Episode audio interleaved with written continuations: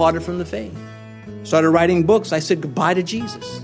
I don't know if that's the exact title, but that's it was either goodbye to God or goodbye to. He became a full blown atheist. And you say, well, he never was saved.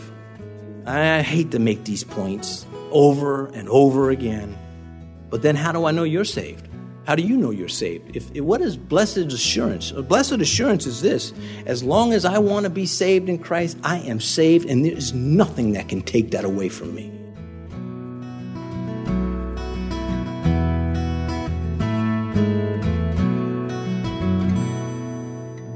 This is Cross Reference Radio with our pastor and teacher, Rick Gaston. Rick is the pastor of Calvary Chapel, Mechanicsville. Pastor Rick is currently teaching through the book of Hebrews. Please stay with us after today's message to hear more information about Cross Reference Radio, specifically how you can get a free copy of this teaching. Doom of Apostates is Pastor Rick's title of the message today. He'll be teaching in Hebrews chapter 6. This animal is a substitution. It's a substitutionary sacrifice. In my place, the animal will be slain, this innocent animal. It goes all the way back to the Garden of Eden. Christ is the Lamb of God, though. He is the one that we touch. He is the one that we lay hold of, not some beast in our place. Those things had their time, but they're spent, they're done now. And when he gets to the 10th chapter, he's going to tell them right out that if you still sin that way, you're done. And it causes a lot of confusion to Christians, we'll, we'll cover it, and we'll cover it a little bit this morning. But it is the Old Testament act of going to the temple and, and having the sin identified with the sinner through the animal who was about to be slain.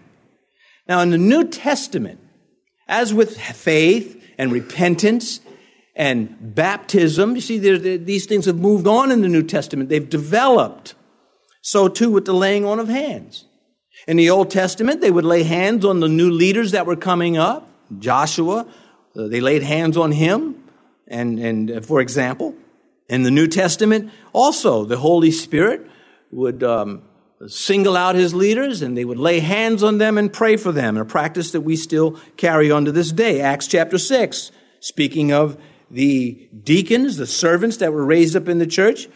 Uh, Peter said, Bring seven men from among you, full of the Holy Spirit and wisdom, whom we may appoint over this business. And then it says, They set before the apostles, and when they had prayed, they laid hands on them. And so you have the Old Testament laying hands on the animal. You have the New Testament laying hands on the sinners for blessings. You had the Jewish Christians arguing these two points, trying to figure it all out and never moving past it. To this day, you have Christians that keep coming back to the same argument, can never get it figured out, can never receive it. It can become problematic if you're not careful. What did Jewish, the Hebrew laying of on hands lack? They've been pointing it out for each one. It lacked Jesus Christ. They took that animal to the temple and they laid their hands on him. They were blocking Christ out. They were saying, Your work, your death on the cross just wasn't enough. So I brought this sheep here to make you happy. I brought this sheep to you, Father, because the death of your son for me just doesn't quite do it. So you have Christians that say, you know, the Bible just doesn't quite do it. We need to mix it in a little bit. We need some Freud and some you know, uh, Maslow. We need some of these psychologists to tell us about how we should live in a sinful world because the Bible really doesn't do it.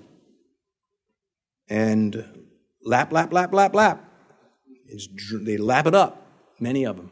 Don't you be guilty. You say, well, I did that once. I know, that's okay. You're not doing it now. His divine word, Peter said, has given to us all things necessary for life how to live, how we are to please God. The resurrection of the dead is next. There's life after death, an ongoing topic with them. It's not a bad topic. None of these are bad topics. But they wanted to know about the future, what was coming. So they stayed on these topics of resurrection and judgment. Well, the Old Testament taught on these things. David ended his 23rd Psalm with what? And I will dwell in the house of the Lord forever and ever. Nothing wrong with that topic. But Judaism's resurrection lacked one thing, and that is Jesus Christ. This eternal judgment is next. How are the dead treated? Well, the scripture indicates that there are two judgments. There's one judgment for believers, not the judgment of the soul. That's taken care of here. But as to your rewards, I think many of you have generous hearts. When you get to heaven, God's going to bless you for that. And you should share some of what He gives you with me. Just trying to help you out. No sense in being generous if you have no one to be generous to, so I'm volunteering. But back to reality. The second judgment in the scriptures is one for the unbelievers, and it is one to condemnation. There is going to be a degree of their judgment in hell, but it will be hell nonetheless. This you can read further in Revelation 20, verses 11 through 15. I put those verses in because I know that some may find this very much of interest, more so than some of the other topics. So, Judaism class, what does it do? It factors out Messiah. That's what keeps it from becoming Christianity. And Christianity, of course, embraces the Old Testament, but it separates the moral code from the ceremonial code and the symbolism of Messiah, and it puts everything in its place, and it benefits from the whole thing because Christ is superior. Verse 3 And this we will do if God permits. And so he, again, he's not trivializing these topics. He's just pointing out you need more. You can't stay here. And we, thus, verse 4. Now, verse 4, before we get there, we have to introduce it. This is where we would have the kettle drums beating fiercely. This is heavy now. He is saying to them, if you stay babies, you are going to find yourself on a pathway to apostasy. Not because you're just staying babes in Christ, but because as babes in Christ, you're mingling in the faith that with which uh, neutralizes the faith, cancels it out. And he's saying to them, I love you. I care about you. And I'm not going to pull any punches. I'm going to pull the teeth out of what is biting against the faith. And so now he starts, now that's why he is going to say what he is now saying. That, where he says, for it is impossible. That for is joining what he has said beginning in the end of chapter 5 to now, for it is impossible for those who were once enlightened and have tasted the heavenly gift and have become partakers of the Holy Spirit. Now, it's just, he's just easing into it with them. It is impossible. This is a fact. They saw the light, they received the gospel, they are believers. We, we've established that early on. It will be established throughout the letter. For example, Hebrews 10 32. He says to the same audience, recall the former days in which, after you were illuminated, you endured a great struggle with suffering. They were being persecuted for Christ and they took it. Many of them did not want to be persecuted anymore because they were being persecuted by Jews at this point, not Christians. The temple was still in existence. The Romans had not yet figured out that Christianity was completely separate from Judaism. The Romans believed that Christianity was a sect of Jerusalem, of, of, Judaism, so they left it alone. But once they were, wait a minute, it's not the same thing. So let me get this right. The pharaohs, the Nero, not the pharaohs, the Neros, the Caesars and his senate and people in Rome. So we can persecute the Christians and not offend the Jews? Actually, you can persecute the Christians and the Jews will applaud it. And that's when the persecution of the church ramped up. But before the Gentiles started, persecuting Christians, the Jews were persecuting Jewish believers and trying to block Gentiles who were proselytes to Judaism from receiving it also. In the Old Testament, it seems that apostates were still given an opportunity to repent. Balaam had a chance to repent. King Manasseh did, and he repented, and he was just out there. First Samuel he says this well, he said, I'm going to read the result. He, he, he, encouraged the people to give up their fake gods and come back to Yahweh. They were apostates. And so we read in 1 Samuel 7 So the children of Israel put away the Baals, that's fake gods, the Ashtoreths, and served Yahweh only. So apostates were given away back.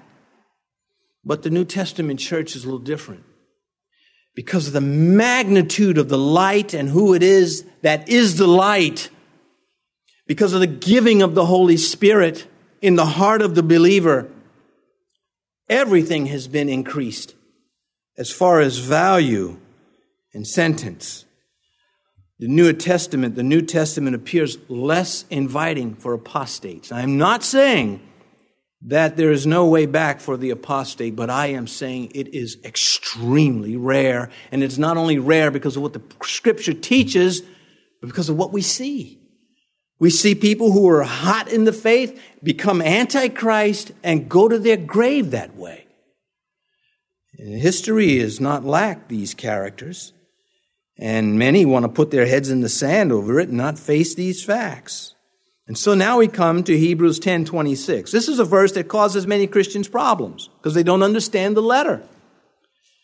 For if we sin willfully after we have received the knowledge of the truth, there no longer remains a sacrifice for sins. And let me tell you how most Christians interpret that verse. That's why they stay away from it. If we willfully sin after we've received the knowledge of the truth, they think that if they commit some immoral act, that that's it, they've blown it. That is not even close to what this verse is talking about. The context cannot be lost.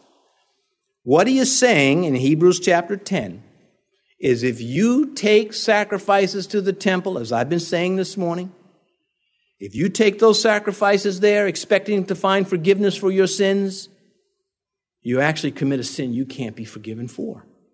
So that's Hebrews 10 26. It's not for you and I when we goof up and we commit an act of sin and God is, He's not saying I'm done with you. We have an advocate with the Father. There's no condemnation now for those in Christ Jesus. The blood of Jesus Christ cleanses us from all sins. And so Again, the severity of mixing any error. Now, we're not beating up on the Jews. We're talking about anyone, whether it is Judaism again or any other religion, trying to mix Hinduism with Christianity, you know, reincarnation or something like that. You're treading on the same cross. You mess with those things. They have nothing for you. You have everything in Christ Jesus when it comes to your salvation. Nothing is missing. God has been so thorough with saving sinners that it is unforgivable for them to thumb their nose in his face. And thus Jesus said, There's one sin that's unpardonable, and that is blasphemy against the Holy Spirit. What is the work of the Holy Spirit? To draw you to Christ, to fill you with the Spirit of Christ, to teach you about Jesus to empower you to witness. Tarry in Jerusalem until I come, and you shall receive power from on high, and you will be witnesses to me. If anybody wants to go ahead and pickle around with that, you risk damning your own soul. He says, as and have tasted the heavenly gift. Fact, they benefited from the work of God they were persecuted for Christ. They were believers. I have to say this because it's embarrassing on how many people will come. Well, they really weren't believers.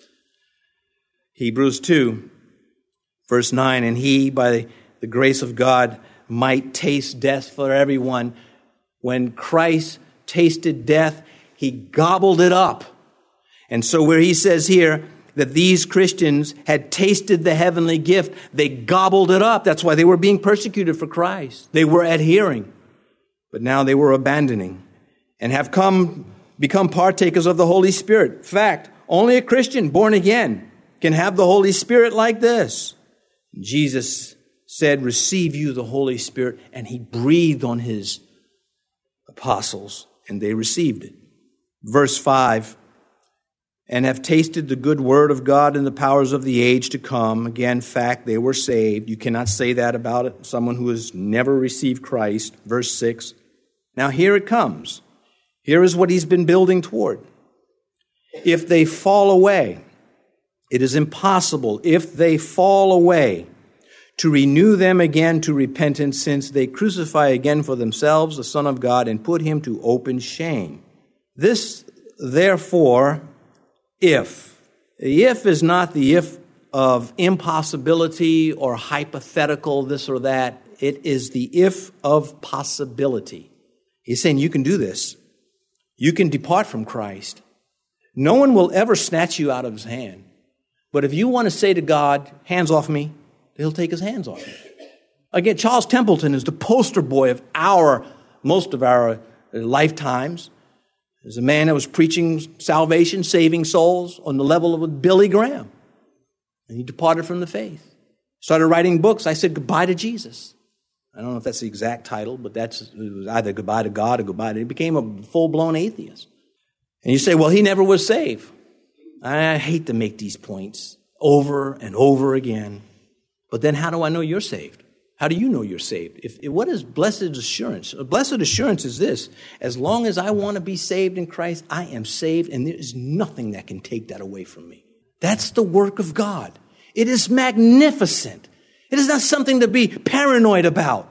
Oh, I sure hope I don't mess it up. Shouldn't you be focusing on opportunity to serve instead of tremble? Do you want it hung over an epitaph, hung over your tombstone? And his knees smote one against the other. He lived a life in total faithlessness because he just would not trust the one who says, I love you. It doesn't mean faith is easy and a cakewalk. It certainly is not. The more you serve, the harder it will become. Christianity does not get easier serving as you get older. It gets more difficult because the wounds pile up. The weight of service adds up. But God is faithful, who will not allow you to be tried beyond that which you are able to bear. What should I be preaching to you? Should I be saying, oh, it doesn't mean what it says?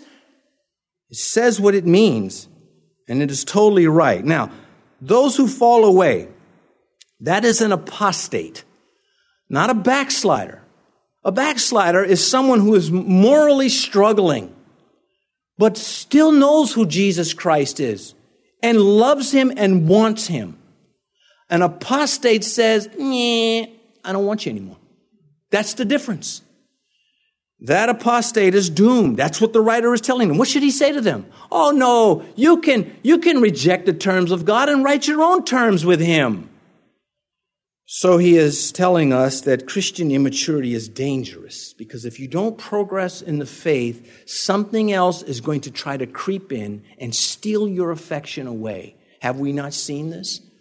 Have you not seen people give their life to Christ and now they're not interested at all in him? because they never grew. And they never put up the fortifications. Should I not say what the scripture says because it makes the guilty uncomfortable? Should I not say what the scripture says because it makes the immature panic? Should I not say what the scripture says because otherwise good men of God are not saying it? That they're not saying it, that's on them. But it's right here in front of us, and this is why we go verse by verse through the word, so we don't miss it. We benefit from it all. He says it's impossible to renew them again in the middle of verse 6 to repentance. It would be pointless for him to write this unless there were a genuine threat. This is not, again, not a high. Let me just give you a story. This is not a story. He's telling them right out. He says to renew. That means to bring back that which was once new. You had it once. Words are supposed to mean something. They're, they're not supposed to just be these abstract ideas. They're supposed to bring us to a finish line, to a conclusion. And that's why when we confess Jesus Christ, we're born again. It's serious stuff. And that's why if you renounce Him, you damn your own soul. Serious stuff. Don't go blaming God if you reject Him. So, this fact taught throughout Scripture. We'll just take two verses. Old Testament first, Jeremiah 17. Thus says Yahweh, cursed is the man who trusts in man and makes his flesh his strength, whose heart departs from Yahweh. To depart is to once be at. Then Colossians, New Testament, verse 21 and verse 23. And you, who once were alienated and enemies in your mind by wicked works, yet he is now reconciled. All right, so sinners that were against Christ come to Christ. He embraces. You're friends now. Verse 23 if indeed you continue in the faith, grounded, steadfast, and are not moved away from the hope of the gospel which you heard, which was preached to every creature under heaven, of which I, Paul, became a minister. Stick with the faith. Abide in me, Jesus said. Again, um, they were ruling out uh, the fact of Jesus Christ, and Christ would rule them out in consequence. Since they crucify again for themselves the Son of God. What on earth does that mean? It means that they lined up with those who crucified Christ originally. To walk away from Christ, to leave him and to go to Judaism is to say he's not our Messiah, he's a false Messiah, he deserves to be the victim of the cross as he was. And so he's warning them. You see how serious this is? If he was looking at them, they would melt under the glaze. The gaze, not the glaze. That would be a donut. I guess I'm kind of like wanting a donut. Anyway, therefore, he says, and put him to open shame. They would judge Christ so. He needs to be judged. He's not the Messiah. And, and it was a shameful act. It says he endured the cross, despising the shame. We'll get to that later in uh, Hebrews 11, I believe. He's, well, anyway, back to this. This is what Jesus said about apostates. Well, no, let me hold off on that and give you this one instead. For those, again, who cannot distinguish between backslider and apostate, let me give you some encouragement in Christ. There is sin leading to death. I do not say that he should pray about that. All righteousness, pardon me, all unrighteousness is sin. And there is sin not leading to death. And so the, the, the backslider will commit sin and will not find themselves in hell because of the struggles that we go through. And that is not a promotion to sin, not at all. That would be really bad. Verse 7 For the earth which drinks in the rain and often com- that often comes upon it, and bears herbs useful for those by whom it is cultivated, receives blessings from God. Well, rain in Scripture is an emblem of blessing. Now, this is important. They are receiving the rain, thus the cultivation. These Jews were not being cultivated anymore. They were becoming what ground was broken up and what, what was planted and brought fruit was, no, was being abandoned, and, and in its place would come the thorn and the thistle, the weeds, the tares. And so, verse 8 closes up his illustration. But if it bears thorns and briers, it is rejected and near being cursed, whose end is to be burned. He's not talking about grass, he's just using it as an example. He's talking about human beings. The whole point of this. He's saying this is a collision course, get off of it. And there's no reason why they couldn't say, yes, you are right, and we are off of it. And many of them probably did. The letter survived, so evidently, it wasn't ripped to shreds and, and, and he wasn't turned on. This is what Christ says. I am the vine, you are the branches. He who abides in me. That means to stay with. Doesn't mean to be sinless, though we try. He who abides in me and I in him, that's fellowship, bears much fruit. For without me you can do nothing. If anyone does not abide in me, he is cast out as a branch and is withered and they gather them and throw them into the fire, and they are burned. And so, again, the serious nature of our salvation. The word holy does not mean humor. We have to understand that. There's humor with God, of course. I can look out and look at you and tell. You're saying, brother, never mind. There is humor with God, but His holiness is, is the top. It is high. And we need to be very serious about these things. Next session, we turn to the believers, but only for a little while. He's going to get back to this dangerous business. If there are any lost souls here today, if there is anyone here and you've not opened your heart up to Jesus Christ, are you honest enough with yourself to ask why? Why have you closed your heart to Him? Has someone told you to? Maybe somebody in the university, somebody in the workplace, in the family. Maybe you're just bitter at life. Whatever it may be, you're being chumped by Satan. Christ says, You come. You come first. You come to me, and I will take you in and no one will snatch you from my hands. You've been listening to Cross Reference Radio, the daily radio ministry of Pastor Rick Gaston of Calvary Chapel in Mechanicsville, Virginia. As we mentioned at the beginning of today's broadcast, today's teaching is available free of charge at our website. Simply log on to crossreferenceradio.com. That's crossreferenceradio.com.